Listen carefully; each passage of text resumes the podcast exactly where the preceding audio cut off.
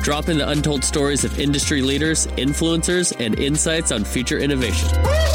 I'm John Davidson, and this is the DLC, DLC Drop, Drop, Podcast. Podcast. Welcome, everybody, to the DLC Drop Podcast. It is my pleasure to welcome Susan Paley.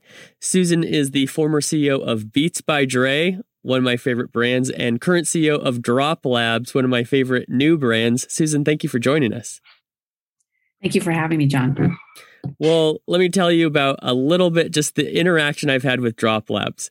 I was introduced to your marketing uh, by a friend, and uh, you, you, guys were so gracious to do uh, a feature on me. And so before the the interview on the website came out, uh, you guys uh, very kindly sent me a pair of shoes. And I'll be honest with you, when I heard about DropLabs, which we'll talk a lot about, um, this haptic technology shoe company, I was a little skeptical. You know, I was like, what is this? Is this really legit or is this uh is this some sort of a gimmick?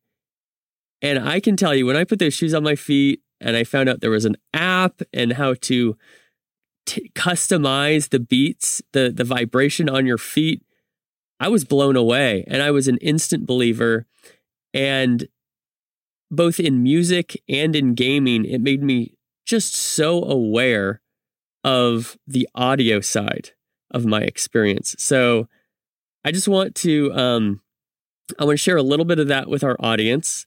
But first, what I'd love to share is what your journey has been like. You've um, you have over 20 years in consumer technology. You've been with Beats, JBL, GM, Fiat, Quiksilver, many others. Where did this journey begin for you? Um, you know, it's funny. It began, you know, when you think about 20 years, you're like, where did it begin? You're like, where do you start? Um, I was actually, like many people in LA, I kind of went to LA to follow the dream. I was actually in entertainment. I was working on movies. And I'm going to date myself here, but um, it was the late 90s, or actually probably mid 90s at this point. And one of the guys who I had worked on a film with had actually started an internet company. And this was, you know, LA in the, in the late 90s. And so what would happen is you would actually create like what we used to call web wallpaper for movies. Yeah. Right. You would create like a website and it would just basically be a poster that would happen to live online with HTML. So I ran into him actually on the Ferris wheel at Santa Monica Pier. And I said, What are you working on right now? I want to get out of the film business. And he said, I'm working at this internet company. I said, I said, I've heard of that. That sounds really interesting. And so I literally talked my way into a job with him in 1997 and we started building their business and I absolutely fell in love with technology and we were doing you know we we set up the first databases we were doing work with you know Hyundai and Mattel and it was really fun because it was every day was white space you were trying to like come up with solutions and you know it was like whatever you could think of you just need to find someone to build it so, and that kind of white space kind of guided my career of like, I kind of want to do something. And because I'm not a classically in, trained engineer, all I can come up with is ideas and then find genius people that I can work with to, to manifest them. Wow. That, I think that's what you said last there with uh, bringing people together is maybe an overlooked skill. I think, you know, the, the book Good to Great talks about getting the right people on the bus. And, yes. you know, I'm somebody who I've got a narrow expertise. I'm not, I'm definitely not an engineer either by any stretch of the imagination. Um, but I know some great people, you know, who are great audio engineers or great lighting engineers or, um, you know, great tournament organizers in the esports space. So it sounds like, did that original experience give you kind of a problem solving perspective that served you well later in your career? Yeah, I mean, I think you know, there's an idea of initially when I was trying to like, you're, I was in basically the internet agencies were service agencies, right? We would try and go pitch business, and then we'd have to execute on the business that we pitched. And so, what you don't realize is you're almost like a linguist, right? Because you're talking mm. to the client and you're trying to get them to articulate what they want when even the language of those days didn't really exist. Right. You know, so they're trying to explain like a business need or a business problem. And then you've got to go translate that need. Make sure A, people have horrible listening skills across the board. So if anyone, if you can actually listen, you're like 50% ahead of most people, right? Because most people will tell you what they want if you really listen, but they won't clearly tell you what they want. You're going to have to kind of interpret it from their language. Sure. And then you've got to go back and translate that into a language that your CTO can understand, all your engineers can understand. And so you literally are a linguist in some ways, right? And so wow, there are yeah. certain people that have that skill where they can talk to engineering, marketing, sales, operations, and they're very fluent in all those yes. languages because they all need to be communicated to using different language, right? To get to the same outcome. And so you see, and and it's funny going back looking and working with so many companies over my career. What was incredible about my work with Chrysler was that normally, and they always talk about engineering and sales never get along, or engineering and marketing are always at odds. And Chrysler yeah. happened to be a company that engineering and marketing completely respected each other and understood the need that they each served in the organization and could communicate. And it was kind of mind blowing to me. Wow. So that kind of linguist like the flexibility in language and the ability to communicate was in that company in a way, which is why they didn't take a bailout and right. they survived and thrived because that was sort of instilled in, in how they worked. Yeah, no, that's a great point you make. The value of communication is just invaluable. Um, so at Chrysler, who who would you credit that to? Was that a leadership thing? Was that the people that worked in the organization, the way they hired, they got the right people in? What who who could take credit, if you will, um, for such great communication between diverse groups? I, I think in some ways it was run by Europeans. And so there was a sensibility around design, around marketing, how important that was, and how mm. an, an, internal inherent respect of like you could build the greatest car in the world, but if they can't articulate the value and if it doesn't look beautiful and sexy, it's not going to sell. And so everyone understood all the different pieces that had to go into success in a way. And there was no fiefdoms and there were no silos. I mean, it yeah. is mind blowing to me how even the smallest company, for anyone who's going to go out and run a company, you could have 10 people at your company and you can be shocked at the lack of communication. It's something that like people really are wired inherently to kind of go into their silo and do their thing. And so it's, and, and it's really surprising. And so you think, well, we're all together. It should be so easy. Um, and it's not. And something you have to work on. Obviously, that's exacerbated by the fact that most people are remote now. True. Um, and in some ways, what's been really interesting is almost like the laziness when you're all together in an office, it's really easy not to communicate. But when you're forced into basically a Hollywood Squares type screen with all of your, you know, people, then you're forced. You're forced for FaceTime. You're forced to discuss things. So a lot of companies are, especially hardware companies, were very worried about like, how are we going to ever do something distributed and remote? Are oh, finding that it's not nearly as hard as they thought it was going to be because they're forcing themselves to communicate in a much more disciplined way. That's really interesting. You know, they always say necessity is the mother of invention, but mm-hmm. sounds like necessity can force you into patterns of behavior that should have been there before, but it was so convenient that you didn't really get into those patterns. Right. So I, I've had some experience with startups and agencies and and then very big companies as well. Your point of silos Boy, I can't overstress that enough. I remember I, I, worked at a very big company. We had marketing and we had merchandising. They were kind of at odds, right? Because to your point, you know, the merchandising said, we're the ones who make all the money for the company. You know, these things sell themselves, and marketing saying, no, they don't sell themselves. We need to reach the right person at the right time with the right message that fulfills their need. And I remember we would have these huge quarterly meetings where we would get both merchandise and marketing into a room. And it was simply just aligning the dates on the calendar to say, hey, we have this video game coming out. Oh, there's also a headset promotion at the same time. Let's pull these together to, you know, have have a bigger push. And it seems so incredibly simple to me. But the truth of the matter is the bigger you get, the smaller you have to get. And that, I mean, I think that's a problem throughout corporations, probably across the world. Is that right? Yeah, I mean, I I will. This company will remain nameless, but every time I went to a meeting there, there were 35 people in the room, and you know the studies have shown beyond eight people in a meeting, you're really not going to get anything done. Right. And so once you have 35 people in the room, you're basically trying. Everyone's trying to protect whatever territory they have. They're trying to give themselves an excuse for being there. And so it's it's a guarantee that I would walk into that room and I was uh, consulting to this company. I'm like, we don't even need to be here. That nothing will get accomplished. Wow. It will mm-hmm. devolve into some sort of like bickering among things. And this is a waste of time. And so, you know, that's what I think is a lot of large corporations just, it's very difficult to, you know, steer the ship because there's just like this inertia. Um, the other thing that I've seen a companies when you're doing really well in a category, you also have a lot of in, internal resistance to change, right? If you want to innovate, yes, because you can see like we're crushing it now, but like there's an endpoint yeah. to what this is going to be, and we can see it on the horizon, especially with the way technology is changing. So, getting your team to kind of say, well, we're kind of fat and happy, and we're number one in the category. Like, why should we do anything? Yep. Um, it's very difficult in a larger company to say, no, no, no, we're going to go into white space now because people, most people don't really love white space.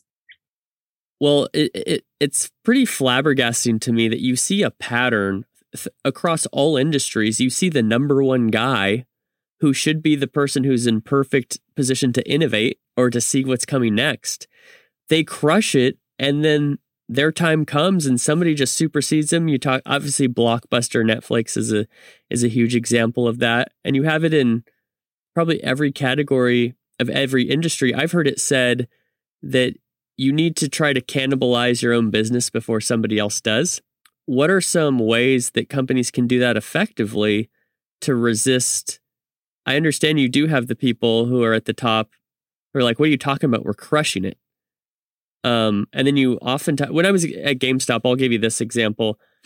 The founder of GameStop, this guy's built a $10 billion a year business. How are you going to tell this guy that what he's done doesn't work anymore? he right he points to the the revenue and he's like i just made 10 billion dollars what are you talking about but this is something that that happens over and over and over again and then you have people lower in the company if you will who are saying we got to change we got to change but they don't have a voice have you identified a a fix to that a solution to that for corporations it's interesting. Like, you know, there's two different kinds of leaders I've seen in my career. There's people like a Steve Jobs, like a Jimmy Iovine, who there is no detail too small. And they, you know, some people say, well, they're they're in in the mix for everything, right? And especially things that they care about. And they get everyone aligned on a single vision. Um, and they're both incredible innovators and they can kind of see around corners and beyond what like people would see, right? Right. Then you have other leaders that are much more hands off and they kind of anoint like their kind of their group of executives, right? And the problem is there's usually not alignment between what the CEO wants and what his or her group of lieutenants are interested in implementing. Sure. So I've seen a lot of things fall apart because there wasn't alignment. One actually example of someone who was able to do that on a scale that was incredible was someone like John Chambers from Cisco. Mm. He had almost like to have an organization at scale that large that everyone was tied into a single mission and yeah. really understood it was really unusual. Um, Steve Jobs had and, and Steve Jobs had it. Obviously, Jimmy had it when Beats was scaling, and so. But you have to have this like emotional, missionary, visionary like ideal that people can buy into, and it's got to be much more than the bottom line. Yes. It's got to be like, we're here to change the world. We're here to do something really big that people can really wrap their heads and their hearts around because it's not ever just about money. People say it is, but it really never is. That's not why people stay at companies. That's not why they work themselves to death. They're they're on a mission, right? Uh, be it personal, be it part of the company. It, it's different. Well, and it you know Simon Sinek has that famous speech, "What is your why?" Right, where he talks about mm-hmm. Apple and they say, we challenge the status quo at every point, this, that, and the other. We just so happen to make computers. Do you want to buy one? And versus the other version of that, like, hey, you want to buy a computer? No. Do you want to be a part of this cultural movement that just so happens to involve involve computers? Absolutely. Where do I sign up? Where do I buy one? Where do I sign up to work for that company? Right. And I think culture really comes into that as well. I've my, I was so blessed with my first office job. I've shared this on a lot of podcasts, and I don't know if you know this story, but um, I ended up as a temp at a tax firm in Washington D.C. That was my very first office job ever. I I was on a skateboard tour for six months straight. I broke my ankle three weeks before the tour was going to end. So I moved to Washington, D.C. a month before I was planning to with some friends that I had met out there. Uh, I didn't know what I was going to do. I sold cell phones. I I I'd sold vacuums door to door, um, all kinds sorts of crazy, terrible jobs. And this girl I was dating said, "You should go to a temp agency." And I said, "What's a temp agency?" Because I grew up in a small town. I had no idea. Um, and so they placed me randomly at this tax firm, in, and it just so turned out to be one of the top 50 best places to work in DC, top 25 best managed firms in the United States, and the fastest growing independent tax firm in the country. And what I learned there, I started at the bottom of the barrel. I was delivering mail. I'm covering the receptionist lunch hour. I'm cleaning out conference rooms after meetings. I wasn't in the meetings, I was cleaning up after and before people back then. But it was such a tremendous culture. You know, I had a direct relationship with the the um the head of the organization, the CMO, as as well as the the, the partners. And what it showed me was that office an office job could be a positive experience and that encouraged me to go back to get my marketing degree at Sacramento State and then, you know, pursue the path that I'm on now. But talk a little bit about culture. Um, you know, you mentioned that there's these things beyond money that make people want to work for you or or or stay at a company. What have you found that's successful to build positive culture at a corporation? I mean, for me, it's I think about what are things that I want. I want autonomy. I want, you know, a way. I want the ability to create I want to be able to experiment. Um, I think it's all about collaboration. Um, you celebrate people's wins. Um, know that it's not ever one person that can do everything. It's about the the culmination. And we talk a lot, you know, at DropLabs. I used to always talk about we're building a system, and mm. so it's a lot about the energy. I mean, a we're all about energy, right, and moving energy into the body. So if you think about when you're building a product that's going to physically touch someone, yeah. the energy. I mean, could, maybe I've been in LA too long, but of like what goes into that product, right? It's like how the team works together, how, you know, and and so a lot of times, like what I'll do is when I'm hiring for engineering positions, I'm the last person that they interview with because if the rest of the team doesn't want to work with that person, mm. then it doesn't matter how good I think that person is because when something goes wrong or there's like a problem, people aren't going to jump in to help that person in the same way. Right. Also, it's going to be that energy is going to get reflected in the product. Like it's about this the synergy and the chemistry of the people working together will impact whether it's a piece of software, a piece of hardware, whatever it is. It will yeah. always find its way into the product. And so, to me, the biggest thing is like, can you get and I was also blessed with one of my first um, startups is that, you know, it was a group of guys out of UCLA's electrical engineering firm they had all worked together. They'd all gone to UCLA. They were brilliant guys and they lived together. They worked together. I mean, they were really a team mm. and a community that was coming together to solve this need that they wanted, where they wanted to play all their music in their car. And this was, you know, MP3s before iPod. It was worth money. And so it's it was sort of extraordinary to see. And there's still you know, an email thread that goes on, you know, 10 years later with these same people. That's incredible. You know, I think when you really care about the people who are working next to you, it makes a massive difference. Um, I've I've been in, like I said, some some big corporations, and when you don't like somebody, like you might still, you know, be ethical. So you're doing your job and you're you're making sure things get done but you're not going to push that extra mile. You're not going to stay late. You're you, you might stay late because you believe you you want to make sure you don't lose your job or or maybe you believe in the product, but if you believe and support the person who's next to you and you want to make sure that they succeed, that's just another level of dedication. Absolutely. And things are going to go sideways and things are going to be problematic. And so when you actually work together, because otherwise it's really easy to do the blame game. Oh, I don't really like this person. So it's got to be their fault. Right. Right. Um, and then you can't find the solution in the same way. Right. So, like, having that team be able to work really well together, really respect each other, mm-hmm. um, and really, you know, you're in the bunker together, right? Like yeah. whatever you're building doesn't matter. So y- you better, you know, you better like those people in the bunker with you. Right. And so also going to reflect itself in the product. Very true. Um, you also can only control yourself. So I talk to a lot of college classes and stuff. And one of the things I share is a lot of business comes down to are you cool to hang out with? Like, do can we get along if we're working a, a long weekend together because we have to meet this deadline? Is that going to be enjoyable? It's probably a bonus if you're funny, right? But also, mm-hmm. if a deal is going to go sideways, if like, you know, this happens all the time. You agree on a scope of work, whether it's, you know, you and a, a partner, and it doesn't result in something. Okay, can we work together to find a solution that's going to benefit both of us? Or are we going to yell at each other and sue each other and have this whole blow up?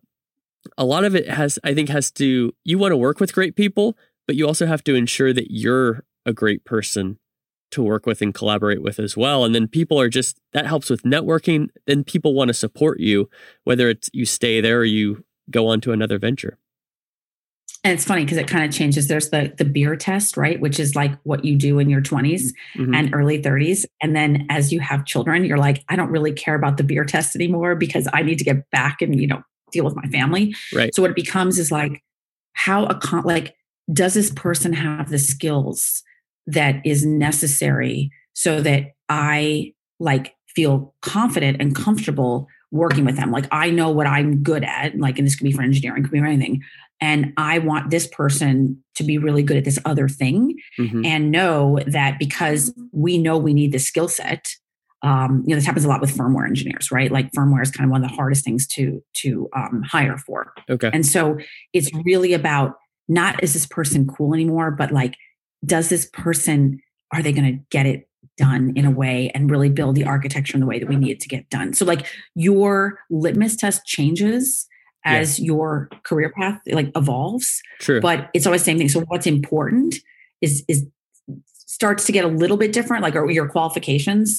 Um, but again, it's critical that you have confidence and respect mm. um, in the person that you're going to be sitting in that bunker with. Absolutely. So we talked a little bit about um, this this uh, company that you started with, and then we we mentioned Chrysler. So after this um, this internet company, what was your next step in your journey? So, like you, I said, you know what, I don't know a lot about marketing. And so I need to go get my sort of marketing like understanding. So I went to go work at a branding agency called Siegel and Gale, which is one of the big sort of branding companies, um, along with like a Landor and people like that. And it was a really great education into like what is brand? Mm. How do you value brands? How do you develop brands? And so it really gave me the like foundational learning and the language to like really understand the power that brand plays and the power of words um, mm. around that in, in communication. And from there, I went to the uh, you know they call accelerators now. They used to be called incubators. So in the sort of okay, 2000 yeah. heyday, and so LA had a lot of incubators that were popping up, and I went to one, and because they had this idea that we could bring in like a management team and almost like easy bake oven these you know startups right? They'd go in one side we'd add a special ingredients they come out the other side they were a company. And sure. they realized oh that's not going to work. That's it's really hard to build a company. And these guys were wealthy and they were older and they're like you know what? No we're going to do series b investments only. Like this early stage mm. stuff is just it's too hard for us. And through that i met these guys out of ucla's double uh, electrical engineering lab the master's lab who had this idea for MP3s and how they could play, how they had thousands of MP3s and no way to play them in their car, which is where where 70% of music used to be listened to. Right. So um, I they were pitching it as this hardware. I'm like, no, no, no, it's really software. And so what they had done, and they were kind of brilliant, they took the um, they reverse engineered all the automotive protocols. And instead of having a six disc CD changer in the trunk, you actually had uh, what they call the PhatBox and you had a removable hard drive the first removable hard drives that were ever in the car mm. um, and instead of six cds you put in thousands of songs right. um, and it was a really innovative company it was really born because they were like we want to listen to all of our mp3s um, and we ended up doing i did the first digital content deals for the car ever with like Capcom and Nickelodeon cool. and um, Universal Music. And it was this really fun thing where I'm on the phone with all these lawyers. And I said, okay, well, we want to do something in the car. So we are working with, we were actually selling our system to GM at this point. We had um, music in the front and we had video in the back. And it was all about, well, we want to unlock these tracks or unlock like you know, show promos. We have a special code, and then we could you could actually buy a pack of Capcom games, or you could buy, sure. you know, Universal Music. And we are on the phone. We're like, okay, well, and there's like, well, how should we do this? And we're like, well, this is kind of what we want to do. And it was really fun because you're all like, we want to do something. We don't have, there's no precedent. So yeah. let's make it up. And what you'll find throughout most of your career is there's a lot of let's make it up. Absolutely. You know, like there's no playbook. Everyone's looking for yeah. a playbook. Right. And there really isn't a playbook because everything is so different. And so you mm. are kidding yourself if you don't spend a bunch of your time making things up and trying to make the best decisions that you can. And that's the fun stuff, the creative. That's super funny because when when I was growing up, I always thought that there was there was a playbook. You know, you're looking I'm always like, people just know what they're doing. How do I find how do I figure out what they know? How do I find the playbook, right? And I do believe that there's some people who know I mean, people know a certain amount, right? You've got your experience that you can yeah. look back on. But there's such a a value in resourcefulness. There's some people who are order takers and they're great maybe project managers or they're great at operating and there's a very significant value for that. But also if they're some people like that they need to be told what to do or they there needs to be a roadmap. But I think there's such value in resourcefulness for somebody to say, go figure it out. No one's done this before. Let's see what happens. And and for me, I think people like you and myself, that's exciting, right? It's like, oh my gosh, to do something that's never been done, I'm all about it. Yeah, and like I said, that's why people or you know, there's that thing of imposter syndrome, right? Like like where's my where's my playbook, right? And right. so it's again, in resourcefulness and resilience, that's what building a company is about whether you're building one or you're like running a division within a company because things are going to go wrong and there is so much that you cannot control even in Good the point. best situation right there are just you know look at what the world we're living in right now. no one could have foretold where we are right? right so you have to be resilient you have to be adaptable and it's about as much about problem solving as creating interesting yeah, I had a um a guest previously and she said, you know, all of the, you know, in 2020 she speaks a lot of conferences. And so, you know, the conference industry has obviously been turned on its head and it's you were talking earlier about necessity be the the mother of invention. Sometimes you don't know that you have that ability to shift or be resourceful until you need it sometimes. And I think, you know, there's been a lot of craziness happening in 2020. But as we look forward to 2021, one of my hopes is that people realize, wow, I am resourceful. I am creative. I can live, I can make it through anything because I made it through this insane year that turned every every industry on its head. Yeah, I mean, look at what people are. You know, would you ever think the United States? Everyone, most people are wearing masks almost everywhere they go, and you know, and it just becomes, you know, that that's never been in our culture. And i think you'll see that there'll be you know everyone's like when's it going back to normal? Well it's the normal is going to be a new normal. It's not going to be right. the old normal. Um and but again people are adapting. They're adapting because they have to. Absolutely. Absolutely. So um I want to hear a little bit about how you got involved with Beats by Dre. I think that's it's such a cultural phenomenon. Um, I have a Beats pill. I've got the headphones. Um, I the pill stories. what's that? No, I just like the pill. You know, I just remember, you know, the pill was an is an amazing product, and I just remember working with one of the factories and saying we were just fighting about something in China, and I'm like, I know it's really tense now, but I'm telling you, we'll be cracking the champagne when this is over. It's going to be great. And, you know, it's just, and of course, and, you know, and we're still good friends today. He's like, I can't, you know, what we went through to get to where it be, you know what it became was um it was a lot of work. I bet. You know actually something that i think back on when i got that shoes of uh drop lab shoes that your team sent me i didn't know you yet. Um i just knew angela from marketing and um i didn't know that you had been part of beats in the past. And but now that i'm thinking back on it what blew me away with both beats and drop labs was the packaging of the product. Was was that something that you had a hand in or something that you've just worked with people who had a hand in or because I was I was blown away by both. The um they're both very elaborate boxes. I remember DropLabs, you open it, it's this real shiny um, material that's beautiful and it makes you almost as excited about opening that box as it does the product. And I think that can be overlooked in a lot of ways is is the feeling around the product that involves packaging.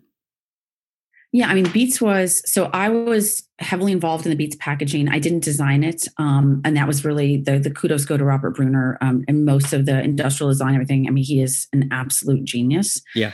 Um, but it was where I really learned working with Robert for those few years of how important every touch point is mm. and how to really obsess about details um, especially when you have things that are going to touch people, right? It's like, you know, beats, you're wearing it on your body, you know, or shoes, you're wearing them on your body. And so yeah. you can't, nothing should be overlooked. And so this whole idea of like the consumer journey, right? And then, you know, it's a premium product. And so you're giving yourself a gift or you're giving that gift to others. And so I think Beats would really revolutionize. I mean, before Beats packaging, everything was like those horrible vacuum seals that like cut yourself, like when you're trying to open them and you try and get right. scissors, the plastic.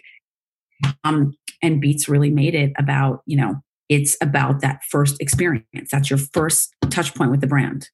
And so that became kind of my mantra of like, we need to create an experience. It's something that no one's ever experienced before. They don't even really know what it is until they put it on. And so you want that anticipation, that excitement, and you want people to feel like, hey, we're giving you a gift, a gift you're giving yourself, a gift you're giving someone else. It Doesn't really matter, sure. but it should feel like that. Yeah, that's incredible because when you when you do have that premium packaging, number one, if you have a premium product, it validates it a little bit, right? You're like opening this thing, you're like, oh my goodness, this is why maybe it costs a little more than the the headphones next to it or the shoes next to it or something like that. It also becomes a fashion statement, I guess you could say. You know, I've I, I love watching skate videos, and so I the other day I was watching all these Tampa Pro Skate Park of Tampa um, contests, and I think it was 2014, 2015. All the winners had gold Beats by Dre draped around their necks, and it just it was a cool thing. I remember, um, you know, around that time, just walking around with those around your neck, much even when you're not listening to the music, is something that is a fashion statement and, and, and positions you culturally. And, that had never happened before. I mean, when Beats started, there was no market for on or over ear phones. Um, it was really about. I'm sorry, there was there was no consumer market. The on or mm. over your headphone market was really prosumer only. Yeah. And so for consumer, it was in ear. And they really revolutionized all of it. And it's funny because then you, it's kind of a 10 year cycle. And then all of a sudden, AirPods. So it was a reaction to earbuds. And now okay. AirPods have been like sort of the new earbud. Right. And now Apple, 10 years now, has said, okay, you know what? I think there's a market again for on or over ear. Like they just launched a really premium headphone that's doing incredibly well. It's an over ear headphone. Mm-hmm. So it was, but it is fashion. And so for us with Drop Labs, we really kind of sort of kind of did a hybrid where we worked a lot of different um, you know uh, shoe designers. Yeah. But we made it all black because we didn't want to get into the color game. And so someone said hey the minute you put a color on something you are making a fashion statement. And so for our goal and this is what i learned at beats beats actually um, all of the different designs that we had a company early on called Colorware. It was not our company, it was a Minnesota company. And they would take beats early days and they would actually buy them or put them into Colorware and Colorware would customize them. Oh, and they were literally putting them through an oven, which was ridiculous. Like you're putting electronics through an oven right. to add like sort of the water transfer. So we were like, well, why should they have that business? This is clearly a need where people want to feel unique. They want to have it reflect who they are. So we started yeah. really doing it ourselves of like special lines that would be for football team, a football club in Europe. You know, um, it was, and so that really became like your, you know, the gold beats your scene, right? That's a special limited edition. People want exclusivity, they want customization, they want the ability to reflect their own personality. So what yeah. you see with Drop Labs is they'll be some collaborations coming on that will really be about reflective of the product. And, and what's interesting about how this product can change, at least our product, is not just how it looks physically, mm-hmm. but all the software can change, all the tuning, all yes. of the applications can reflect you know what that person is so if it's a gamer and they want to have like custom settings for different games right they can create that right they can create um we have the ability for the shoes to become a controller so you can bind settings to a keyboard that's cool right so now i can do inputs so i can tap my foot tap my toe, tap my heel, you know, go on your sides, look around a corner. And again, that all can be architected by a, a collaborator. And so that's what I think the future of collaboration mm-hmm. is really about. How do you create not just a different color version, but a custom experience mm. that really reflects that. who that person is as a brand? Because um, I think that's where you know there's a level of sophistication now where people are expecting. I mean, you, you could say like you know Marc Andreessen likes or software is eating the world.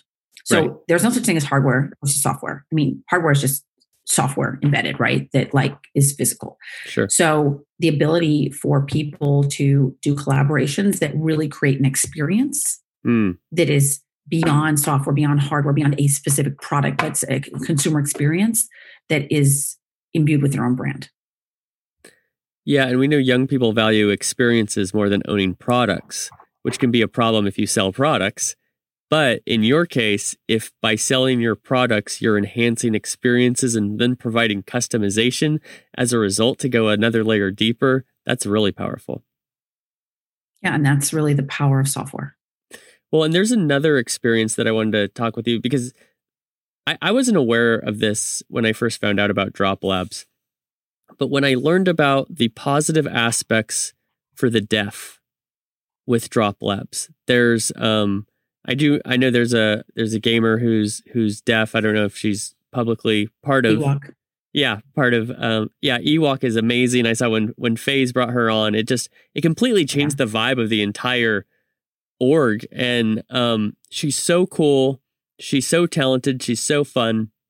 From what I understand, she comes from a multi-generation line of deaf people. Five generations. It's incredible. And it's incredible when I felt the shoes, like I said at the beginning of this podcast, I was blown away. It was far beyond what I thought it was going to be. But when I learned about the deaf aspect and learned that, wow, this product can enable people who can't hear to interact with music and video games in ways that they never have before, it, it just blew me away because it wasn't just like a fun, I want to, you know, level up my experience thing. It was a, it's like a life issue that you're providing experiences that people had never had access to. That was really powerful to me.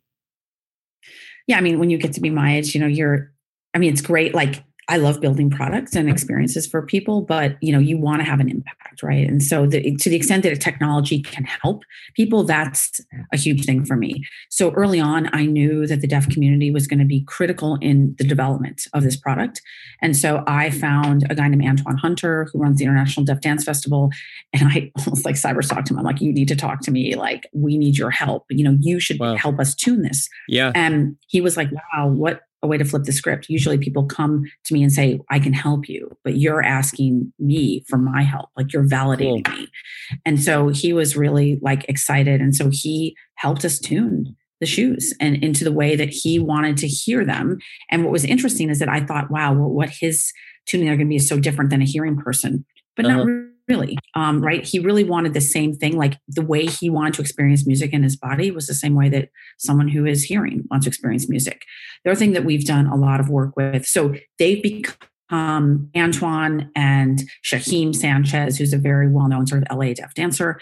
Um, they have really been instrumental in sort of giving us feedback and, and really beta testing and antoine uses shoes with his um, community, you know, his dance company, and they can all dance together now. They don't have to like memorize vibrational patterns on a speaker and then go back and try and translate them. They can feel it and dance with it.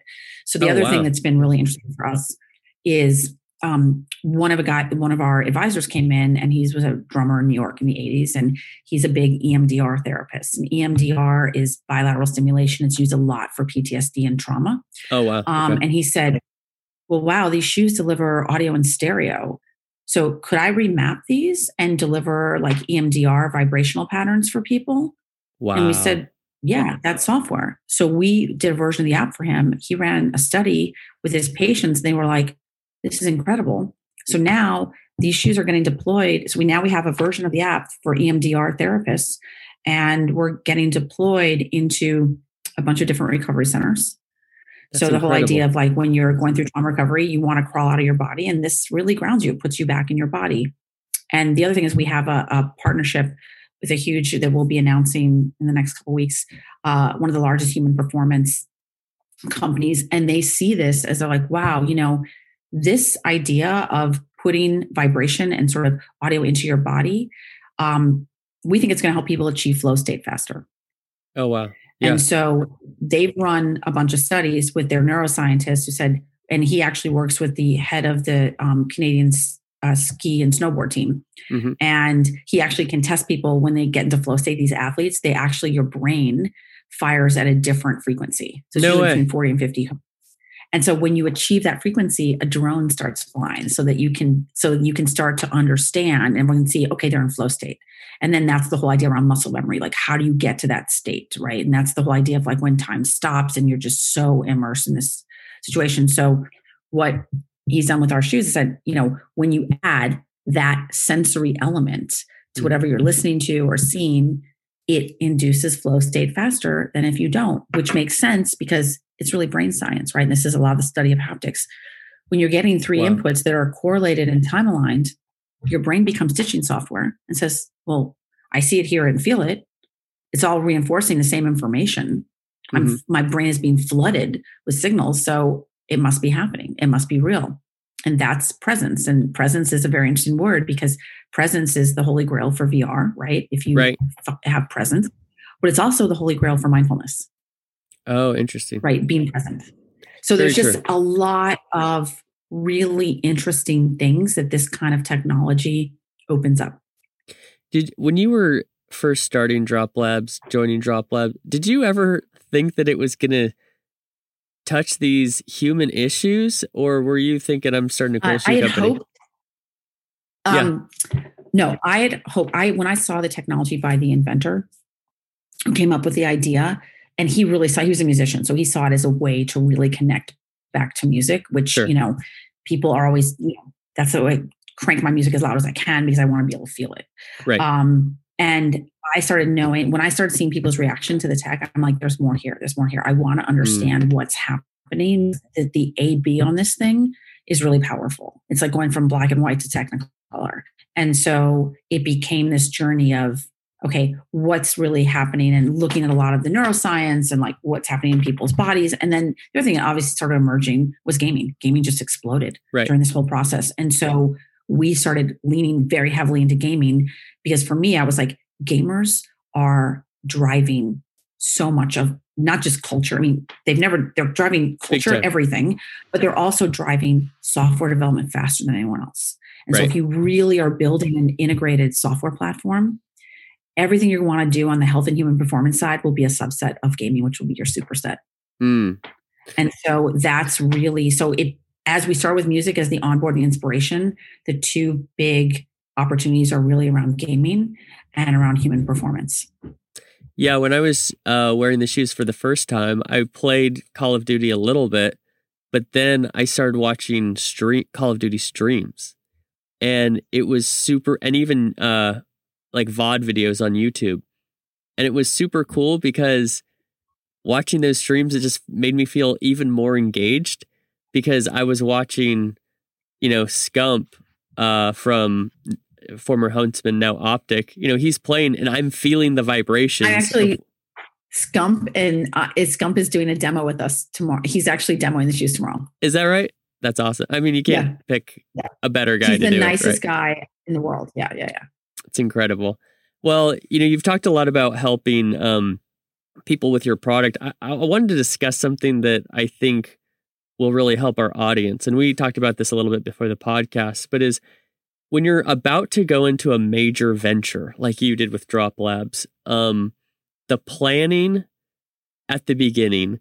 We talked about how it's cool to tell people what you're going to do, right? It, it's it's a lot of fun to get excited about what you're going to do, but then you dive into it, then you have to do the work, and it's it's just completely different experience. The planning versus the executing. Talk a little bit about that and maybe some tips on what can set our audience up for success um, as they go through that process. I mean, obviously, planning is the, the beginning's really fun, right? And it's exciting, and you're starting something, and then the work happens. And the work is so much more than you could ever imagine in any company, right? It's just, it's, and it's something that you know and and every best laid plans right? Because your plans are going to shift constantly and it's how you recover that's resilience right? How you recover from those shifts. Things you control maybe blind spots or, or mistakes you potentially make or things out of your control. Like you can do everything right but there still could be some you couldn't foresee like you know covid-19 right. things like that. So um it's and what it really means and this is a lot you know they talk a lot about you have to be prepared for one it's very lonely to start a company and run a company it just mm. is you know people would tell me that and i was like yeah yeah yeah i get it but you don't really get it until you're in it mm. um and people can say like having a kid is like different but you don't really understand it until you have a kid right, right. so it's just like it's like you've, you've crossed the chasm and you're like in it now um it is absolutely critical that you find balance ways mm. you can un- ways you can because it will make you more creative because there is burnout is real burnout happens a lot right and so yeah. and and if you're working 24 7 it's and i will say the gen z's um i think are be better about this than some of the xers and even some of the millennials it was like working like nonstop was a badge of honor right like right. i i slept at the office during I've never seen a generation that embraces self care and thank God the, the, way that like Gen Z does. Like they, it's no longer like self care is important.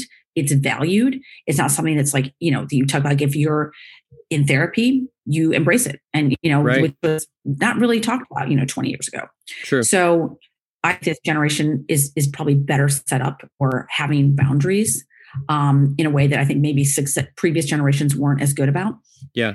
I'm introducing Tracy after me. So when you t- talk to Tracy about boundaries, because I think, you know, okay. she and I were, you know, we were, and we were women starting companies. And so you tend to like, you want to over deliver because you're, you know, you're not representing yourself, you're representing other female, you know, executives and people that are running companies. So you work right. so hard.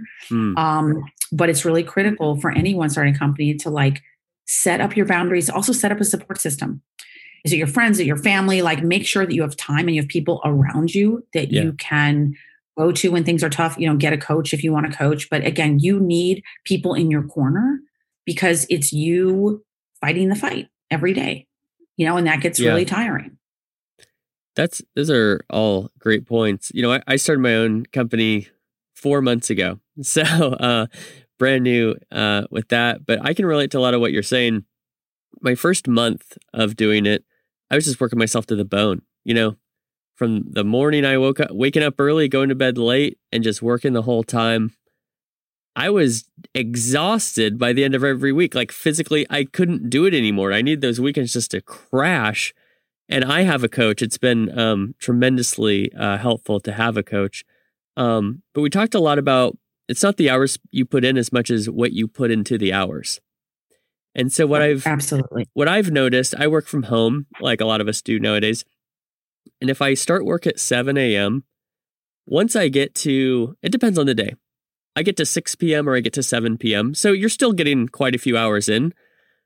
Yeah. But if I work past that, I'm not being productive. I could work till nine and I could have three hours that I'm not getting much done. I'm just getting tired. And then I didn't unplug. I didn't go skateboarding. I didn't I love to play pool. I have a pool table in my house. That's one of the my unplugs. Um, or I didn't watch the funny YouTube videos that help me uh, have a release from work. Um, but I when I do that seven to seven or seven to six. By the way, there's something. What's up?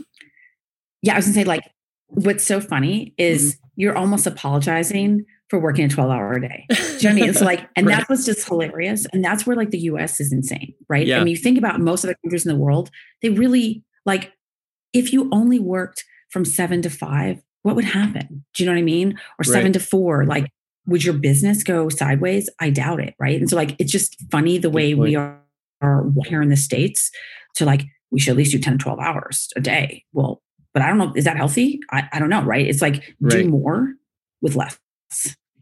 Yeah, and I, I, think part of it is understanding what you're like too. Like, so I'm somebody who I need a lot of sleep. That you do have those people who sleep for four hours or six hours. I need at least eight. If I'm not getting eight, I'm dead the next day, and then I'm kind of screwed up for the the next day, if you will, right? right.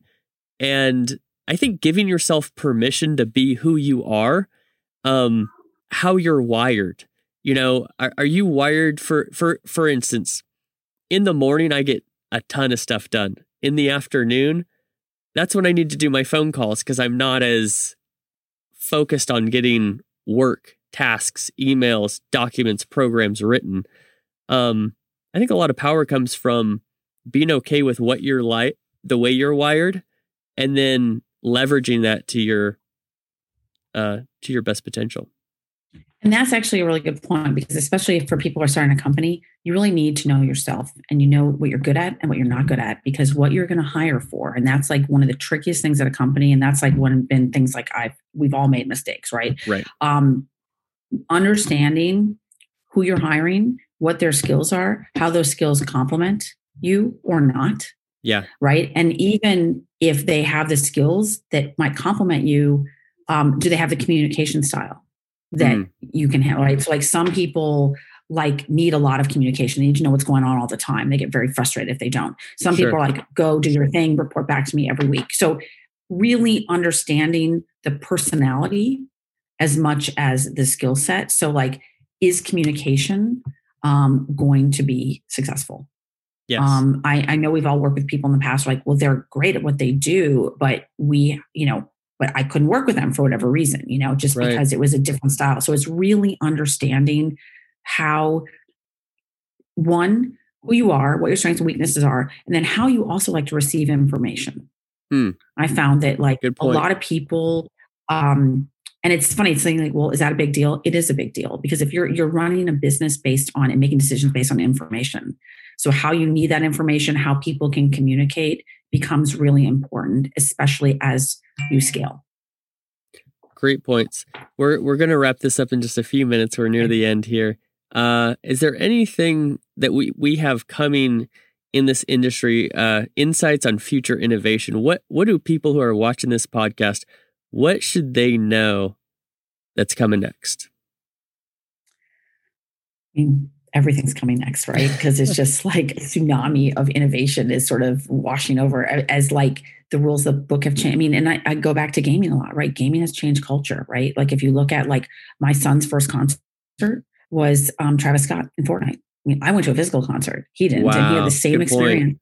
as a concert, but that was a concert to him. Yeah. You know, so if you think about all these platforms merging together and what's going so gaming is now not gaming, it's entertainment.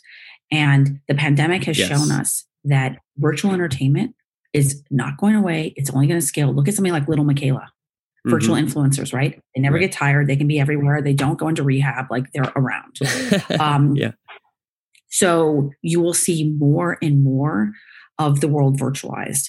That's a great opportunity for companies like us and others that are kind of thinking about like, well, how do you feel these experiences? Like they still need to feel real. You still, we still are tactical beings. Right. Um, I've also seen, I think there'll be another revolution. I'm seeing stuff around textiles and fabrics and wearables. I think will come with new battery technology that's on the horizon, with mm. new ways to weave fibers and electronics and lights into textiles. That's going to be a big innovation you're going to see. Is that um, look at something like a Whoop band? You're not going to need a physical band. It's going to be all wired into everything that you wear. Right. I love it. Um, I feel like I learned a ton here. A lot I'm, of biome- biometrics are going to be huge and you just get bigger and bigger and more. It's just, you know, it's, it's a higher level of integration will come down the pike, like more and more and more. So everything that you're physically wearing or dealing with will give you information about your health, your biometrics, will give you entertainment data, will understand your behavior patterns. So your whole experience is just be more and more customized to you as you go throughout your day. Yeah, that's incredible. I, am excited just to see it happen. Um, I'm excited to be close to people like you who are making it happen. Um, before we go, is there is there anything do, that um, you'd like people to know to follow Drop Labs, to follow you? Um, follow us on Instagram. Um, and I don't run our Instagram because I'm not cool enough, but I have an amazing marketing team that, um, and listen, I'd love for people to try this tech. Um, I think it's incredibly innovative. People absolutely love it. Um, and if you don't like it, you can return it. You can Absolutely. at least have the unboxing experience. Um, exactly. That is, is pretty awesome. But uh, for me, it's like I want people to have this experience because if this tech can make people happier and enjoy gaming or mu- music or movies or meditation or whatever, um, that like that's a win right there. There's been a lot of unhappiness in the world, yeah. especially now, and especially like living in Los Angeles, what we're living through right now. Anything that can help people decompress, can help them kind of get out of their head and into their body is something that's really helpful now. So, so give it a try. Droplabs.com or at droplabs. Yeah, if anybody has uh, the experience that I had, it's going to be a very positive one. So, thank you for joining us. Thank you for all that you've done in this industry. Thank you for taking the time to share all your insights with you with us today. And it's been a pleasure having you on the DLC Drop podcast. Thank you so much, John. I really appreciate it. Thank you for listening to the DLC Drop podcast. This podcast is part of the Esports Futuri Podcast Network and produced by Innovation Media Enterprises.